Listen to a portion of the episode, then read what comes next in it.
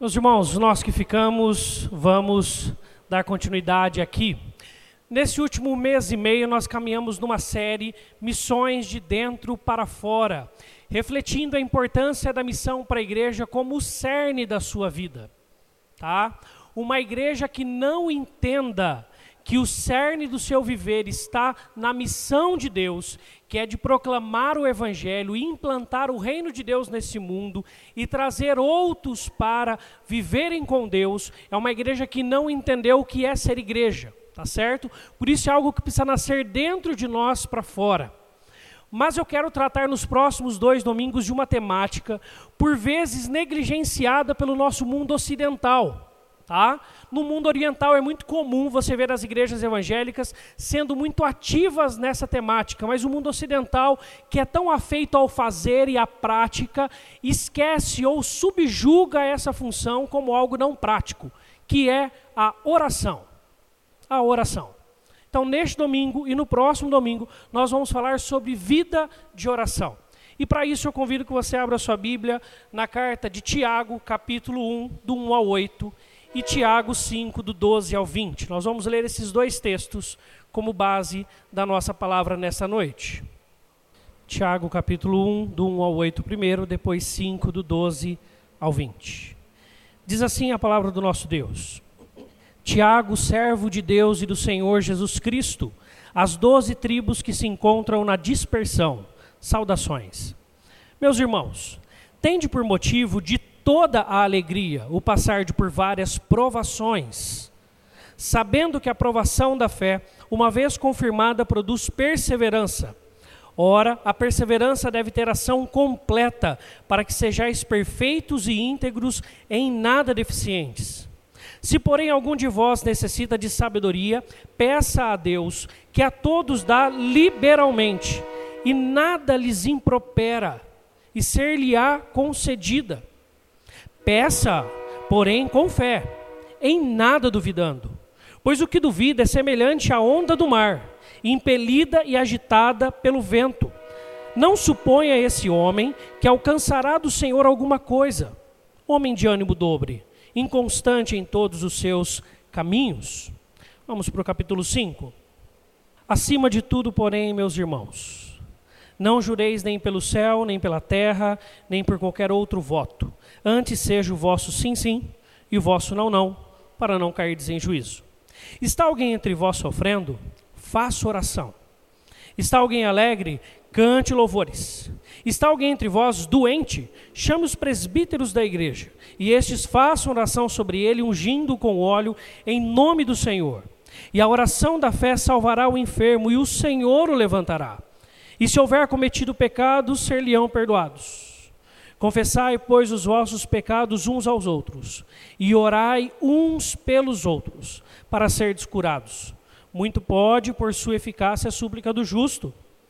Elias era homem semelhante a nós, sujeito aos mesmos sentimentos, e orou com instância para que não chovesse sobre a terra, e por três anos e seis meses não choveu. E orou de novo, e o céu deu chuva, e a terra fez germinar seus frutos. Meus irmãos, se algum entre vós se desviar da verdade e alguém o converter, sabei que aquele que converte o pecador do seu caminho errado salvará da morte a alma dele e cobrirá multidão de pecados. Vamos orar? Senhor, nós oramos neste instante em favor de todos os homens nós passamos como humanidade uma semana caótica. Nós passamos e estamos passando por muitas crises em diversas áreas. Por isso nós pedimos que a tua misericórdia alcance o nosso mundo, alcance a nossa nação, Alcance em especial neste momento os nossos irmãos e os seres humanos e os amigos e conhecidos e todas as pessoas na Flórida, em Cuba, em todos os outros locais onde o furacão tem passado e está passando neste momento. Que o Senhor livre pessoas do mal, que o Senhor salve vidas, que o Senhor abençoe e use pessoas para abençoarem e salvarem outras. Que o Senhor possa, Senhor Deus, cuidar de todos estes. Ampare-os neste momento. Crendo no Senhor, oramos hoje e sempre. em nome de Cristo. Amém. Queridos, eu tenho certeza que você assiste jornal, ou pelo menos você, às vezes andando num ônibus ou numa van que tem algum rádio, você começa a ouvir notícias, ou ali na internet, quando abre algum portal, você vê notícias. E essa semana nós passamos uma semana de crise generalizada. Generalizada. Começo da semana, quando você chegou em casa, você ouviu essa notícia, o término da contagem do dinheiro que foi achado no apartamento, 51 milhões em espécies são apreendidos pela Polícia Federal. Você deve ter visto essa notícia. Além disso, você deve ter visto também no começo da semana que o embaixador da Coreia do Norte promete pacotes de presentes, referindo-se a armas nucleares para os Estados Unidos caso as provações, as provocações não parassem. Você ainda deve ter visto que a Procuradoria-Geral da República, órgão tão entendido por sua justiça e honestidade, abre investigação interna contra um ex-procurador.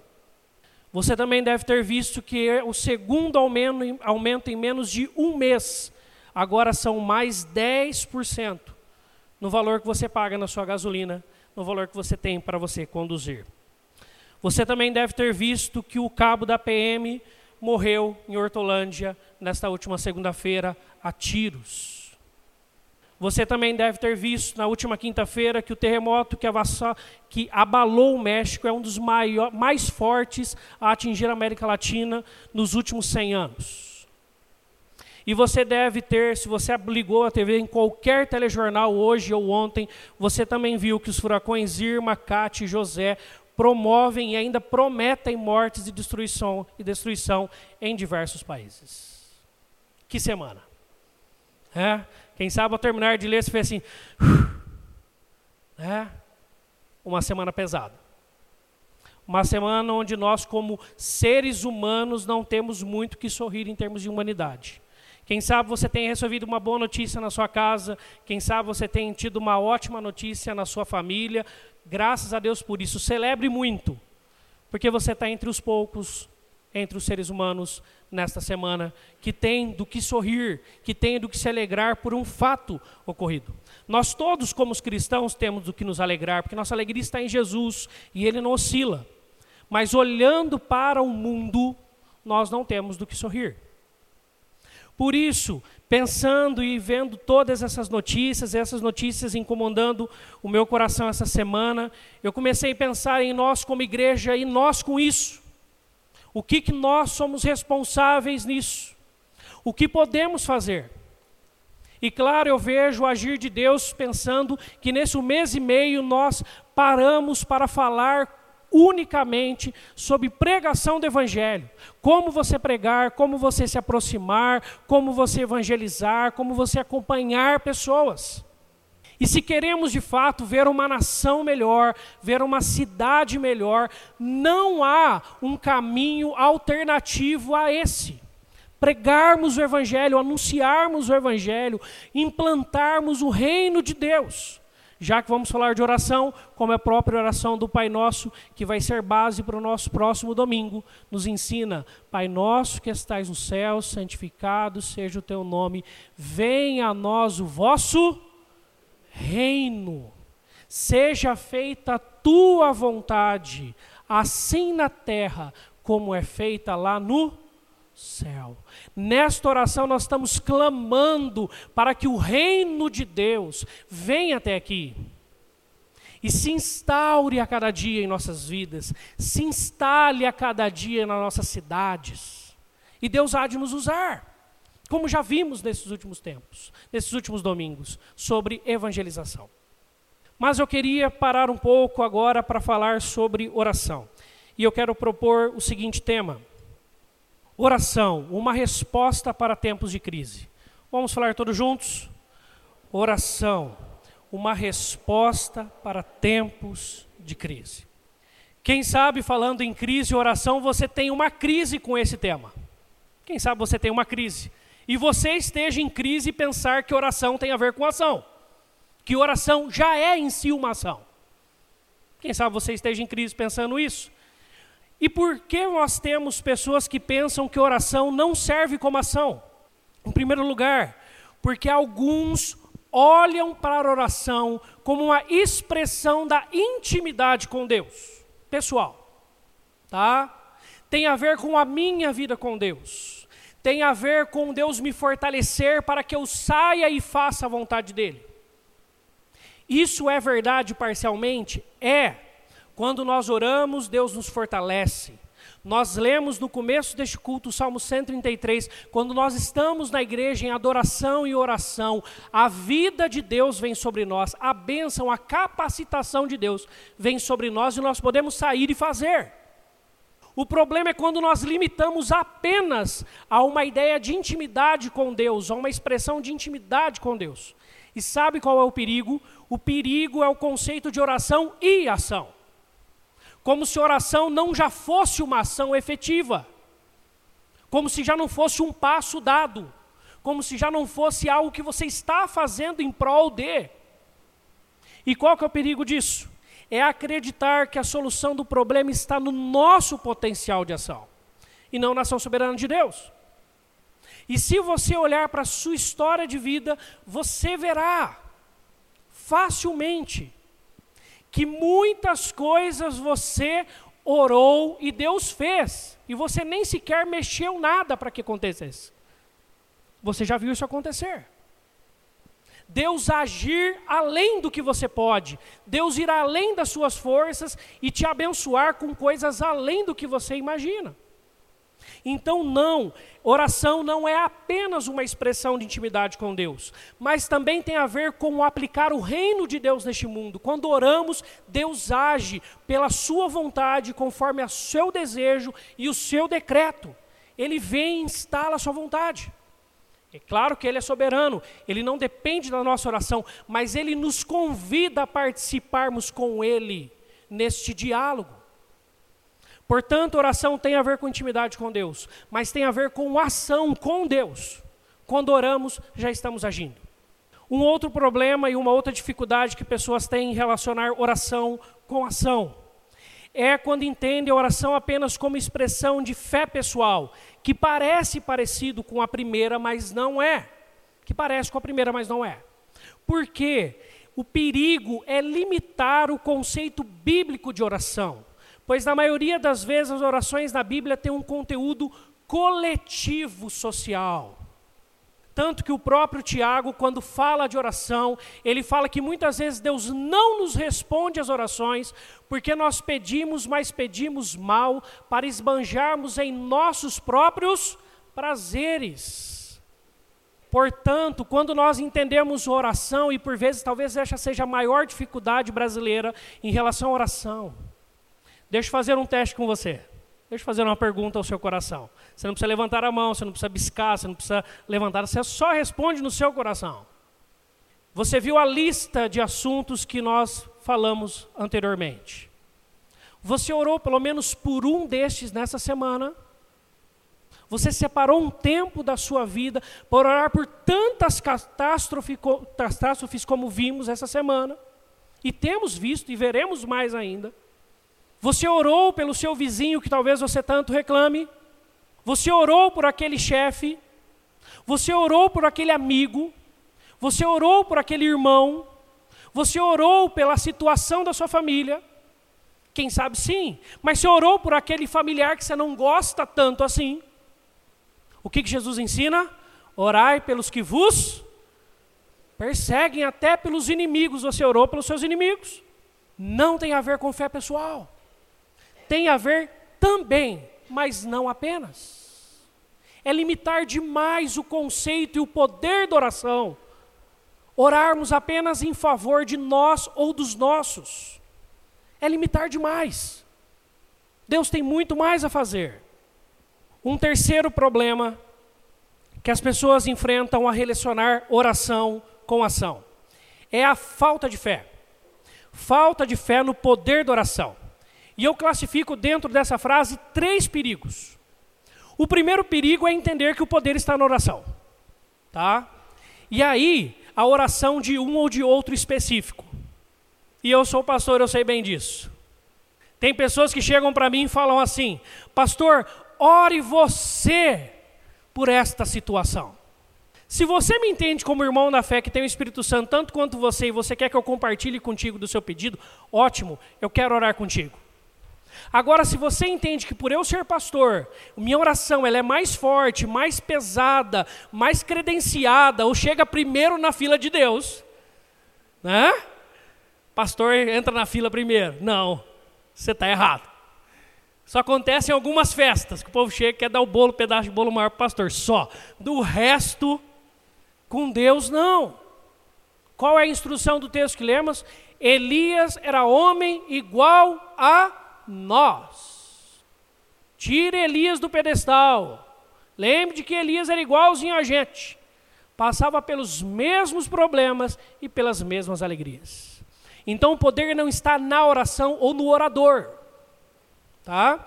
Um segundo problema de quem tem falta de fé no poder da oração. Caso você não entenda isso, é não crer no poder de Deus. Porque se você não entende que o poder está na oração, se você de fato entende que Deus é poderoso, a falta de fé sua na oração está em Deus, porque você sabe que é Ele quem responde. Correto? Sua falta de fé está nele. Você está limitando o poder de ação de Deus sobre as situações e circunstâncias. E um terceiro perigo disso é não ter lido com cuidado a carta de Tiago aos crentes da diáspora. Tá? É não ter lido com cuidado essa carta.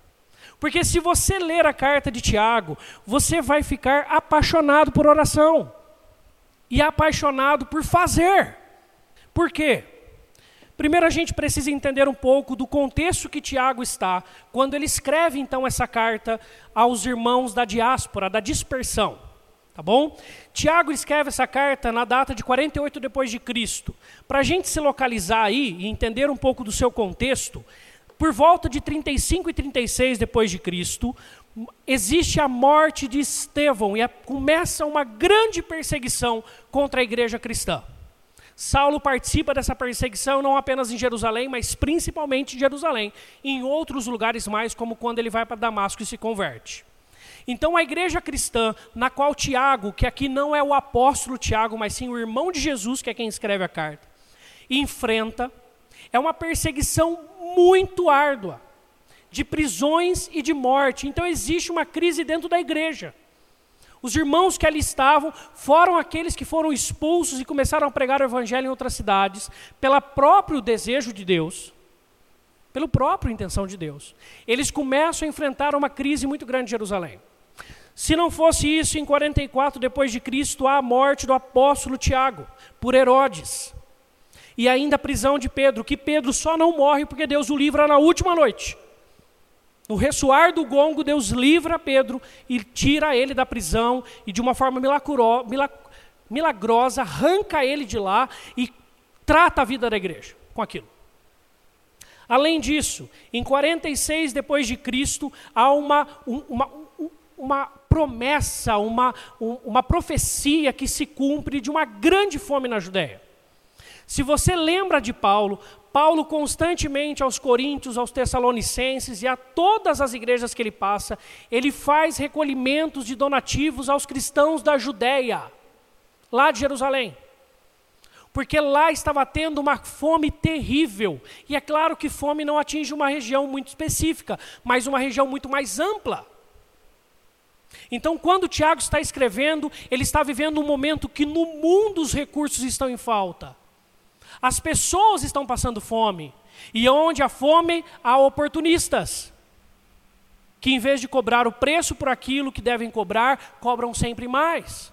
Oferta e demanda.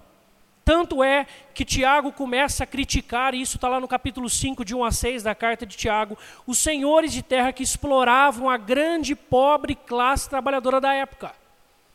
Pessoas precisavam de dinheiro para comer, então eles começam a explorar esse povo.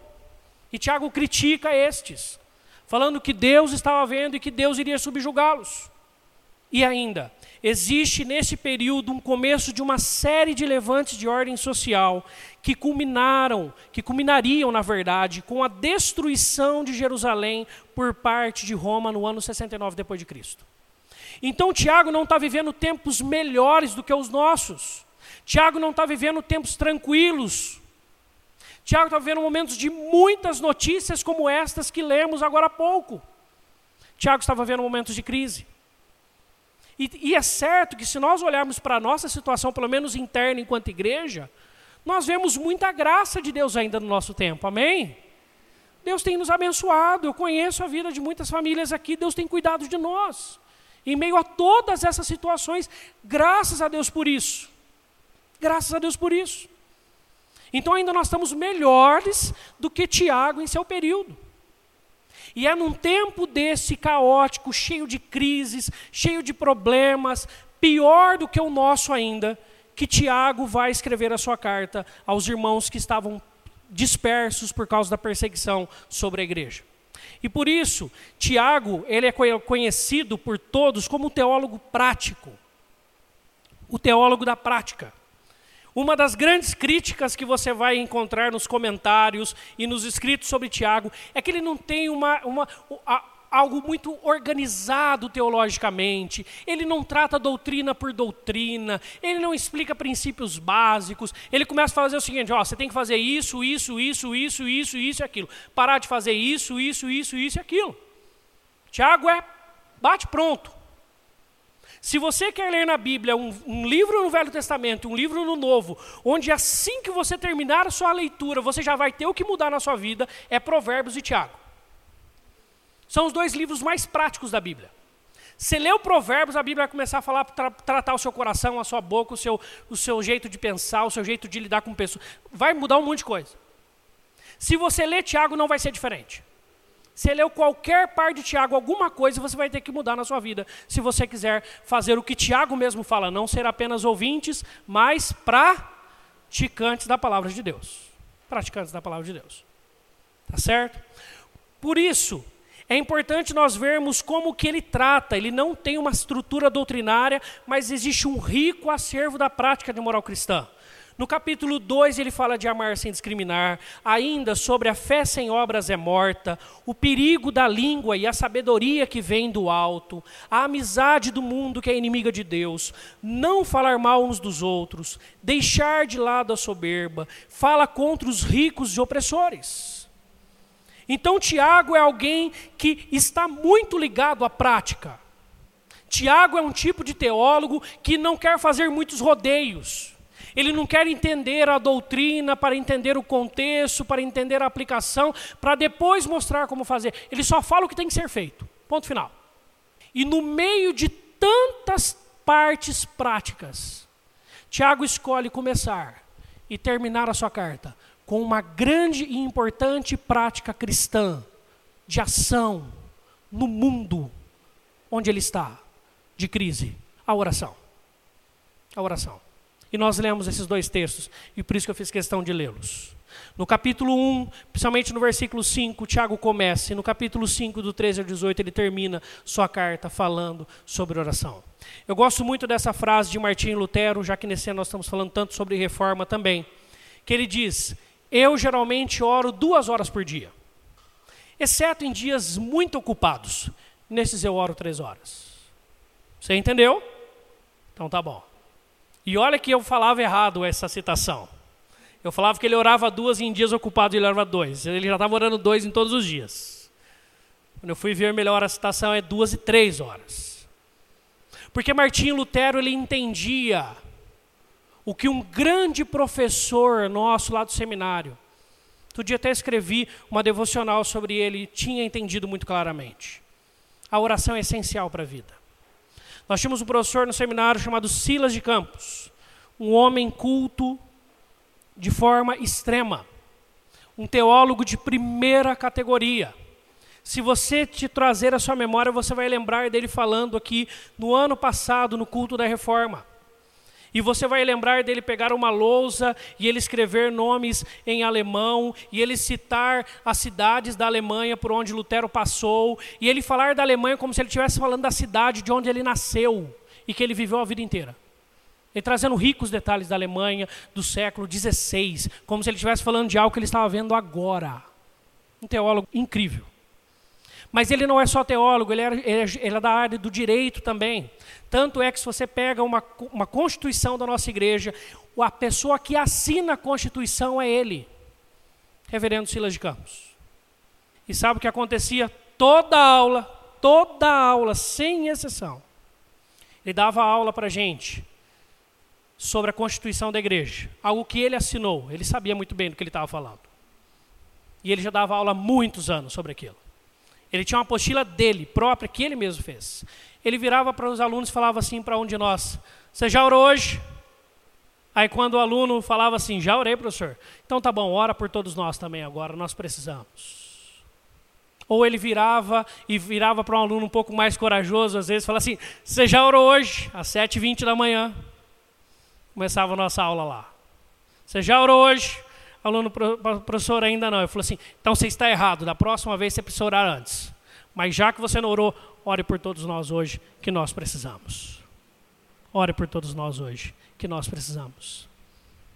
Aquele homem sabia de cor e salteado tudo o que ele ia falar. Ele não tinha a mínima dúvida, ou, ou total domínio ele tinha daquela matéria. Total domínio ele tinha daquela matéria. Mas ele não se esquecia de olhar para nós e falar o seguinte: precisamos orar, ore por nós. Ore por nós. Um homem realizado, um homem de Deus, mas que lembrava sempre e tinha na sua mente que ele precisava, e a oração era uma ação necessária em sua aula, para a sua vida para tudo que ele tinha a fazer. Como Martim Lutero e como Tiago também nos explicam. Por isso, de forma também bem prática, tanto quanto Tiago, eu quero trazer alguns princípios de oração que Tiago trata em sua carta. Apenas três. O primeiro que ele trata na carta, no capítulo 1, oração, uma resposta para tempos de crise. Ore com fé por sabedoria na crise. Preste atenção no capítulo 1 novamente. Como nós já falamos muitas coisas, é necessário que nós possamos ler e voltar ao texto novamente. Ele diz assim no versículo 2, já refletindo a vida que todos estavam vivendo naquele momento: Meus irmãos, tende por motivo de toda alegria o passardes por várias provações, sabendo que a provação da fé, uma vez confirmada, produz perseverança Ora, a perseverança deve ter ação completa, ou seja, você deve continuar firme até o fim, no meio de crises e de problemas, para que sejais perfeitos e íntegros, em nada deficientes. Se, porém, algum de vós necessita de sabedoria, o que, que deve fazer? Peça a Deus, que a todos dá liberalmente, e nada lhes impropera, e ser-lhe-á concedida. Peça, porém, com fé em nada duvidando, pois o que duvida é semelhante à onda no mar, impelida e agitada pelo vento. Não suponha que este homem que alcançará do Senhor alguma coisa. Homem de ânimo dobre, inconstante em todos os seus caminhos. Tiago não tem rodeios. Tiago fala o que tem que ser falado. É. Mas Tiago diz para a gente o seguinte: você está passando por problemas, você está passando por dificuldades, por lutas. E qual que é o conceito de crise, tá? Crise é uma situação que nós passamos, que nós não temos ferramentas com o nosso histórico para lidar com aquela situação, ou seja, nós não sabemos o que fazer. Quando você chega naquela situação onde você não sabe o que fazer, você está em uma crise. Você chegou numa situação assim, você precisa então que Deus, que conhece todas as coisas, possa iluminar a sua mente, possa dirigir os seus passos, possa te capacitar e te instruir em todas essas situações para você passar por essa dificuldade. E o que você deve fazer? Pedir a Deus sabedoria, que a todos dá liberalmente. Então, ore com fé por sabedoria na crise. Mas ore com fé. Nessa hora eu lembro rapidamente de uma historinha de dois fazendeiros que estavam vivendo um momento, quem sabe, parecido com esses últimos dias, sem, nenhum, sem nenhuma gota de chuva. E eles precisavam plantar. E já fazia um tempo que eles não conseguiam colher nada. E aí os dois um dia separam uma noite para orar e interceder. E os dois oram incessantemente. Oram incessantemente. No outro dia, quando os dois acordam, um se levanta e vai plantar sementes. O outro vai para a rede, esperar a chuva chegar. Quem é que teve fé? quem é que de fato acreditou no Deus que pode fazer coisas acontecerem apesar das circunstâncias? Nós precisamos ter fé no Deus que temos. Ele é Senhor sobre todas as coisas. E é isso que o texto está falando. Ore com fé e Deus vai te dar sabedoria. Você está tendo dificuldades na sua vida, peça a Deus e vá fazer, que Deus vai te dar toda a sabedoria para você fazer. Tenha fé e ore por sabedoria.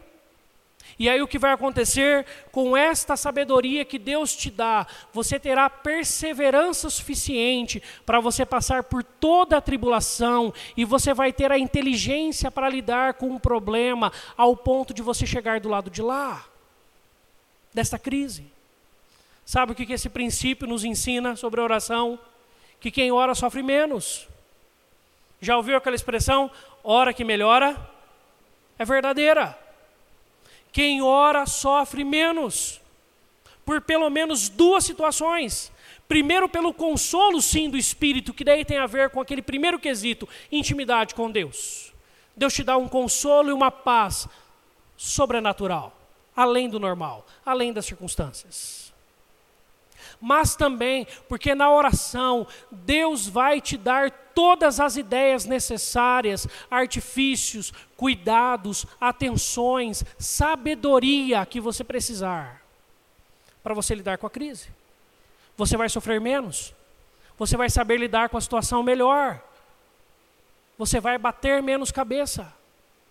Portanto, ore com fé que Deus te dará a sabedoria que você precisa para passar pela provação que você estiver enfrentando. E este é o primeiro item. Em segundo lugar, ore diante do sofrimento do seu próximo. O versículo 13 e 14. Vamos lá do capítulo 5. Diz o seguinte: Está alguém entre vós sofrendo? Faça oração. Está alguém entre vós alegre? Cante louvores. Está alguém entre vós doente? Chame os presbíteros da igreja e este faça oração sobre ele, ungindo com óleo, em nome do Senhor. E a oração da fé salvará o enfermo, e o Senhor o levantará. Simples assim. Quer dizer que todas as vezes que orarmos, as coisas vão acontecer? Sim. Sabe por quê? Porque ou Deus vai mudar a situação, ele vai mudar seu coração mas as coisas vão acontecer. Como ele fez com Paulo. Como que Paulo encontrou o alento de Deus diante do espinho na carne? Através da oração. Ele orou uma vez, ele orou duas vezes, na terceira vez Deus falou ao seu coração: A minha graça te basta, eu não tirarei o espinho na carne. Fique tranquilo, Paulo, eu sei o que eu estou fazendo. E ele diz: Amém, e vive em paz. Portanto, todas as vezes que oramos, algo acontece. Ou Deus muda a situação, ou Deus muda o nosso coração. Mas Deus não nos deixa sem resposta. Deus pode nos deixar em silêncio, e o silêncio de Deus fala muito ao nosso coração. Você sabe bem disso. Mas nunca sem resposta. A resposta já é um silêncio. O silêncio muitas vezes é a resposta. Mas às vezes Deus vai te dar um sim, inesperado, e às vezes um não inesperado. Você tinha certeza que era tudo que Deus queria para você, e Deus fala assim: não é, parou por aqui, está bom.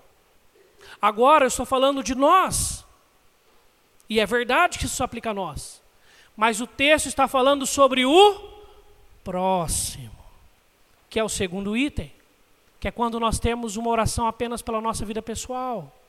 Quando nós temos uma fé muito brasileira, muito pós-moderna, muito individualista onde eu vou à igreja para que Deus responda as minhas perguntas, onde eu vou à igreja buscar a bênção de Deus para minha casa, onde eu vou à igreja para que Deus abençoe a minha família.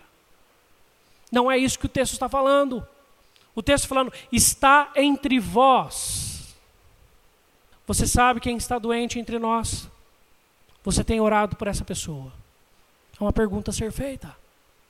Eu dou graças a Deus porque se tem algo que nós estamos entendendo neste ano e a igreja tem praticado, eu não sei como eram os outros anos, eu sei que este ano é, é, é, é, é claro e muito evidente a participação, são nas nossas semanas de oração. Nós temos dias que temos 50 pessoas aqui na semana de oração. Tem dia que tem 30, 40, 20 pessoas, mas sempre é um número expressivo de pessoas orando. Mas pelo menos dois ou três dias da semana eu faço questão na direção da reunião de oração de pedir, pedir que os pedidos sejam feitos de forma que todos possam ouvir. E às vezes quando alguém fala baixinho, eu repito, para que todo mundo ouça. Sabe para quê?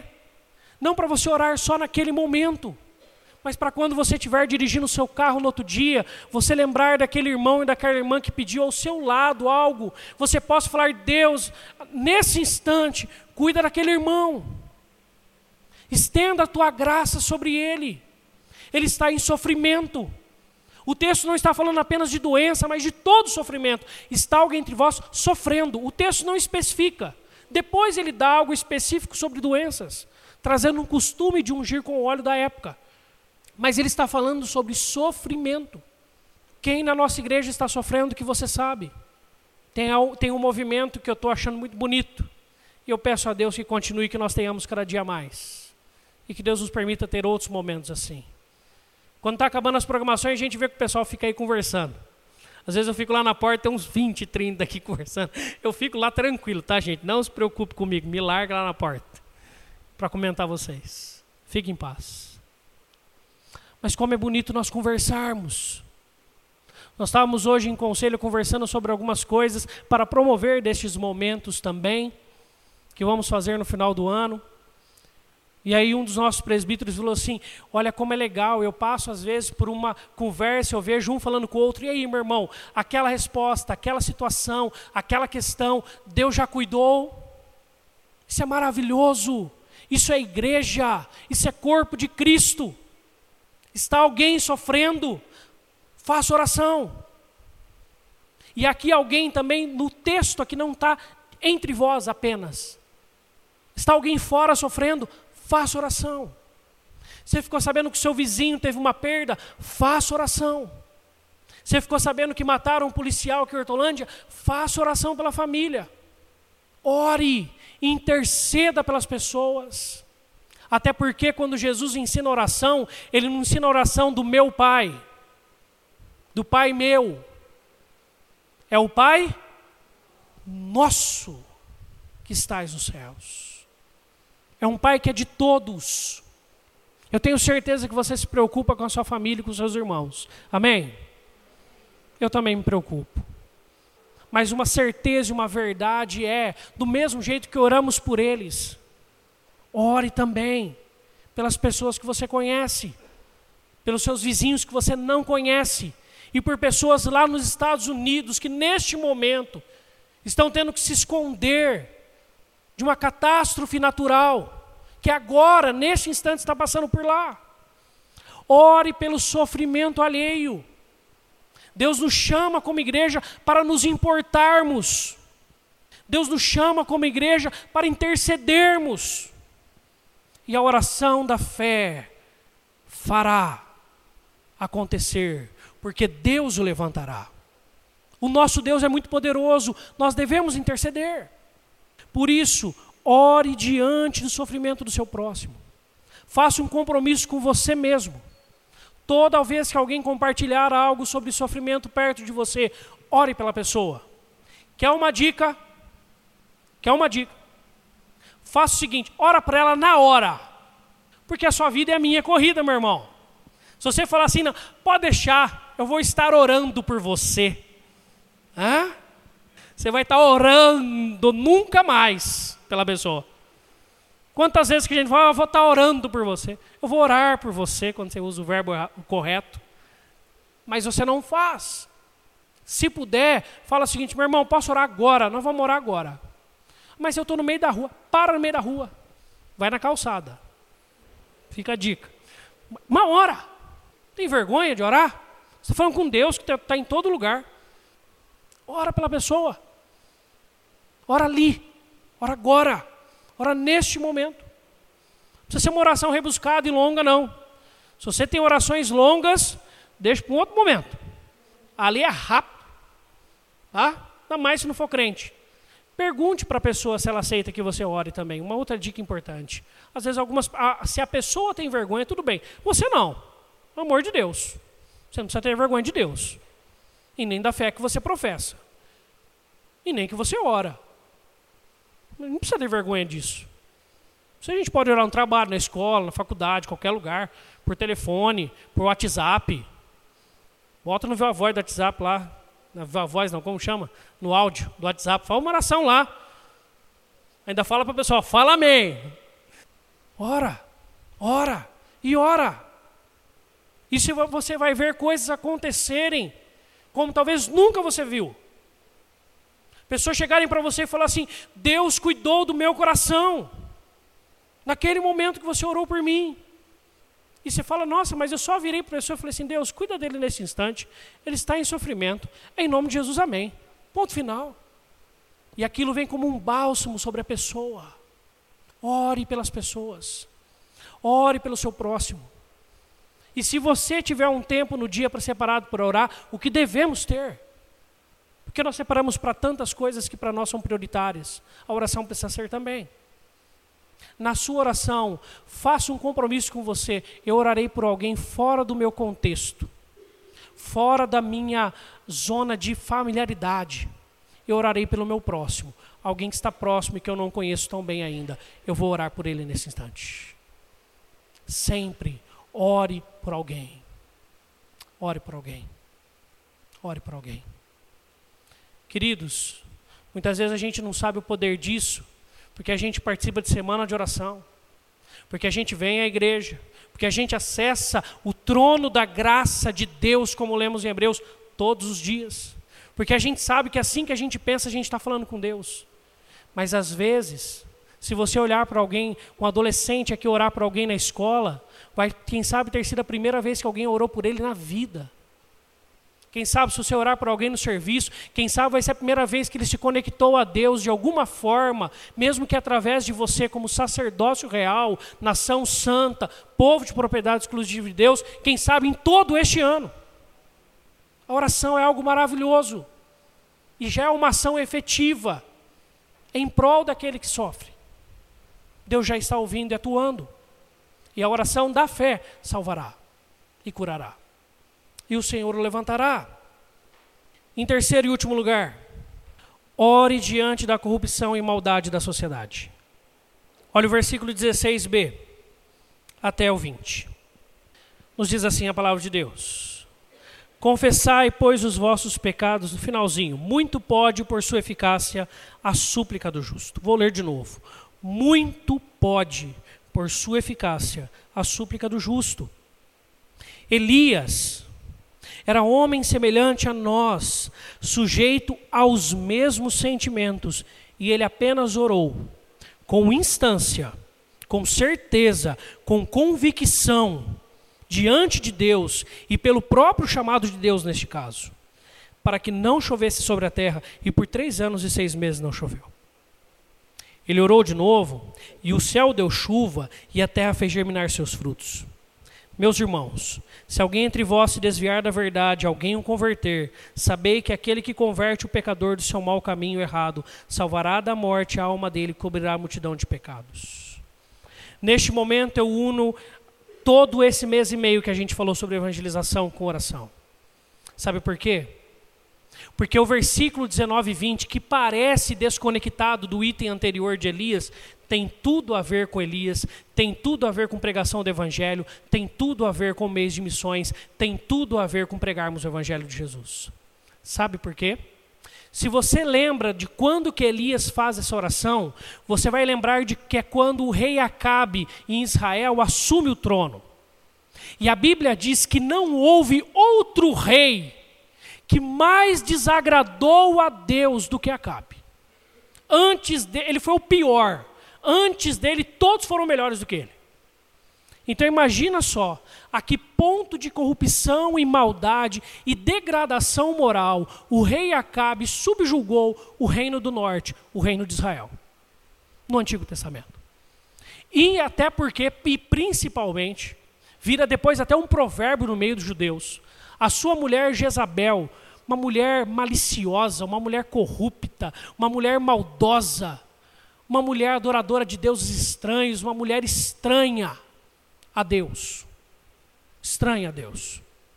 E este casal se levanta para intencionalmente confrontar Deus em todas as coisas. O que, que Deus fala? Eu vou parar de mandar chuva, porque isso vai ferir o rei que precisa cuidar do povo. Elias, ore que eu vou atender. Olha que interessante. Deus quer fazer e pede para Elias orar para ele fazer. Deus não precisa, mas Ele envolve os seus filhos nessa trajetória da ação dele no mundo. Deus quer nos, nos, usar na ação dele, que Ele já está fazendo neste mundo. E Ele nos convida para isso. E Ele convida então Elias nesta ação. Elias ora. Simplesmente, Deus falou para mim que a gente vai parar de, de, que não vai ter mais chuva e nós vamos passar por uma grande seca. Pronto, final. Minha oração está feita. Amém. E aquela terra passa por três anos e meio. Está lá em 1 Reis 17, sem chuva. Tanto que é neste momento que Elias encontra a viúva de Sarepta, por exemplo, onde estava tudo tinha acabado para ela também e para todos daquela toda aquela região. Tudo tinha acabado. A fome era terrível. Não tinha mais nada. E mesmo assim Deus cuidava de muitos ali. Mas é interessante que três anos e meio depois acontece o quê?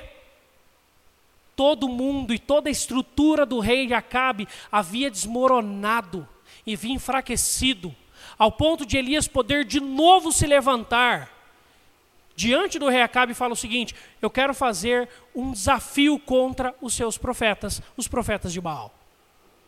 E aí se levantam 450 profetas de Baal contra apenas Elias. E Elias faz aquela cena que nós conhecemos bem, que ele pede para os 450 profetas orar para que viesse fogo sobre o sacrifício. E depois ele pede para molhar, regar com água. Elias faz até uma cena muito bonita, né? Elias é muito coreográfico aí nessa cena. Mas para deixar claro o poder de Deus sobre aquela situação. Elias só fala assim: Deus, para que todos de Israel saibam que, haja, que há Deus em Israel, mande fogo. Deus manda uma labareda de fogo e, e fala que não sobrou nada sobre aquele altar. Não sobrou nada.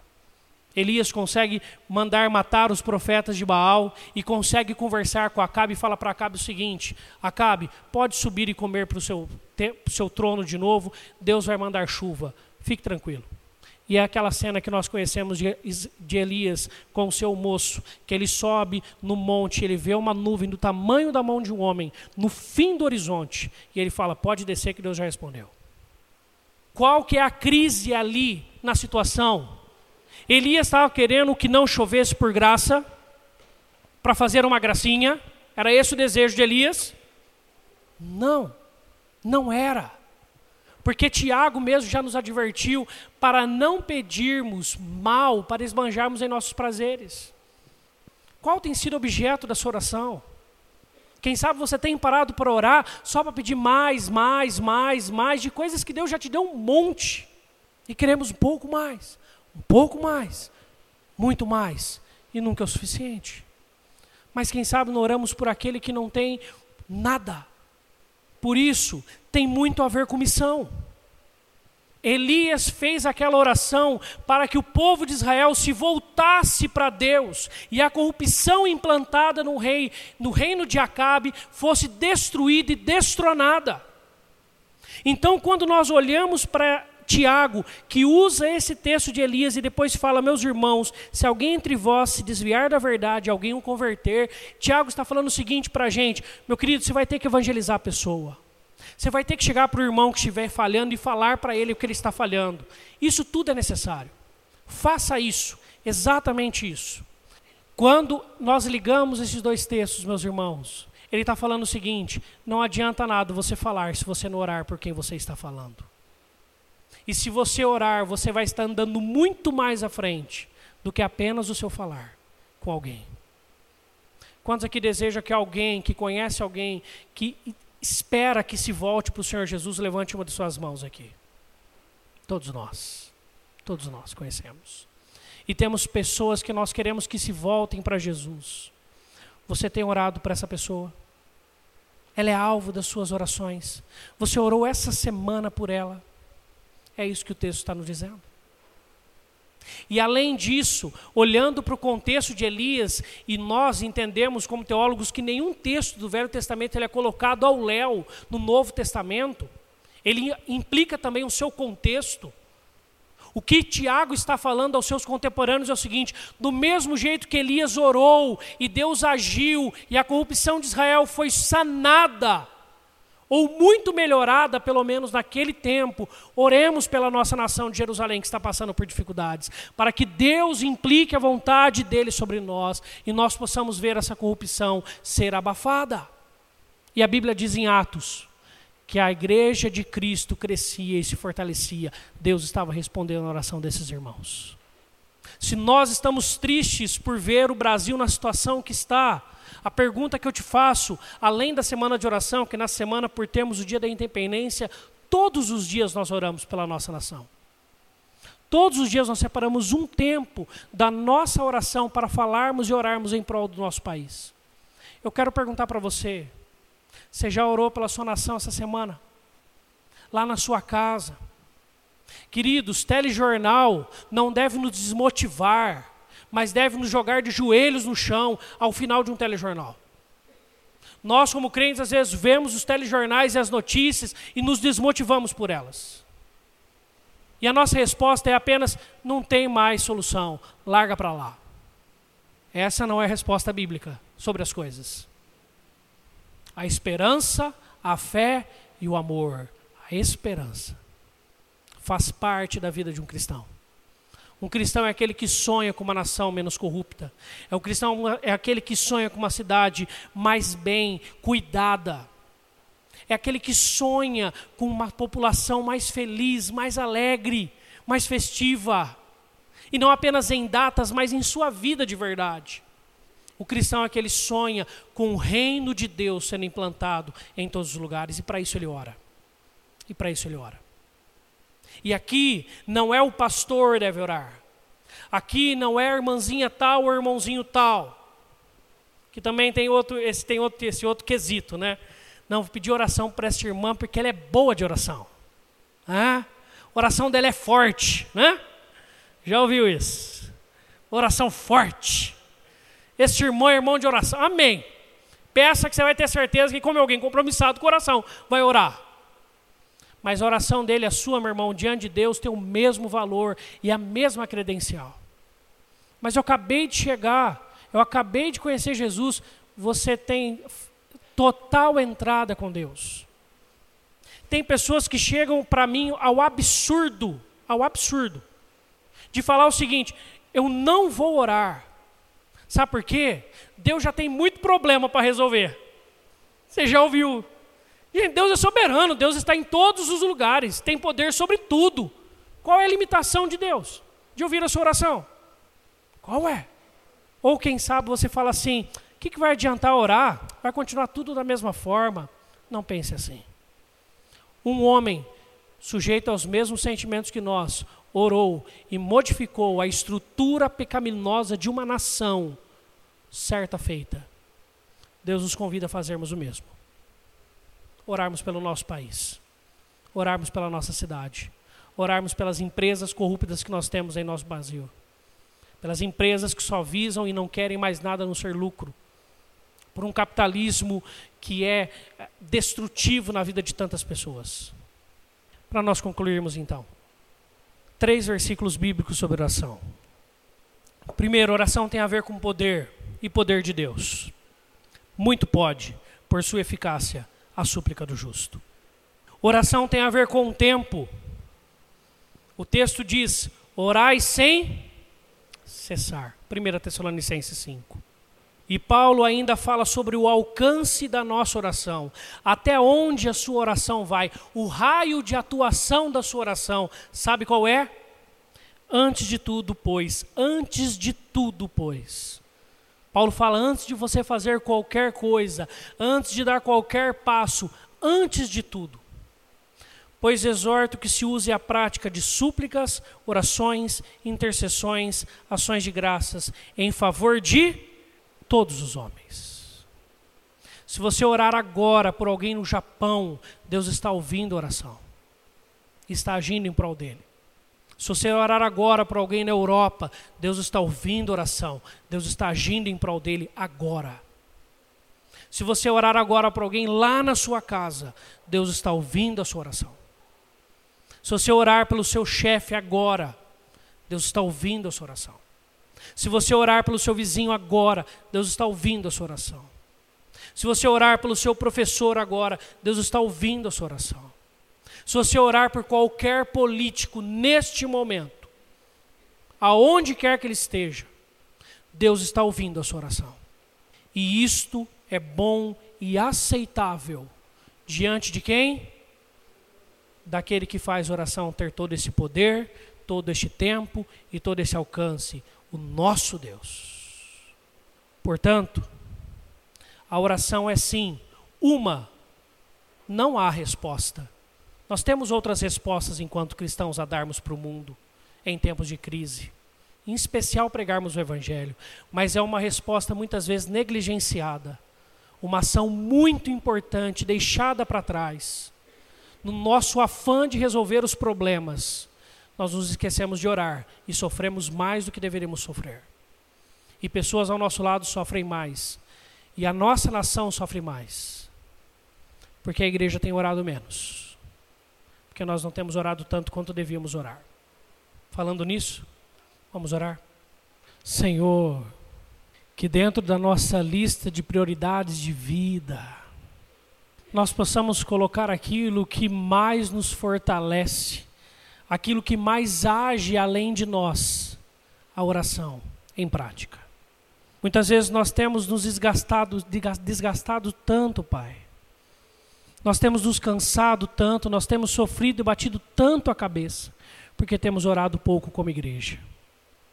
Muitas vezes na nossa vida pessoal nós temos orado pouco, Deus, e temos sofrido mais do que deveríamos sofrer.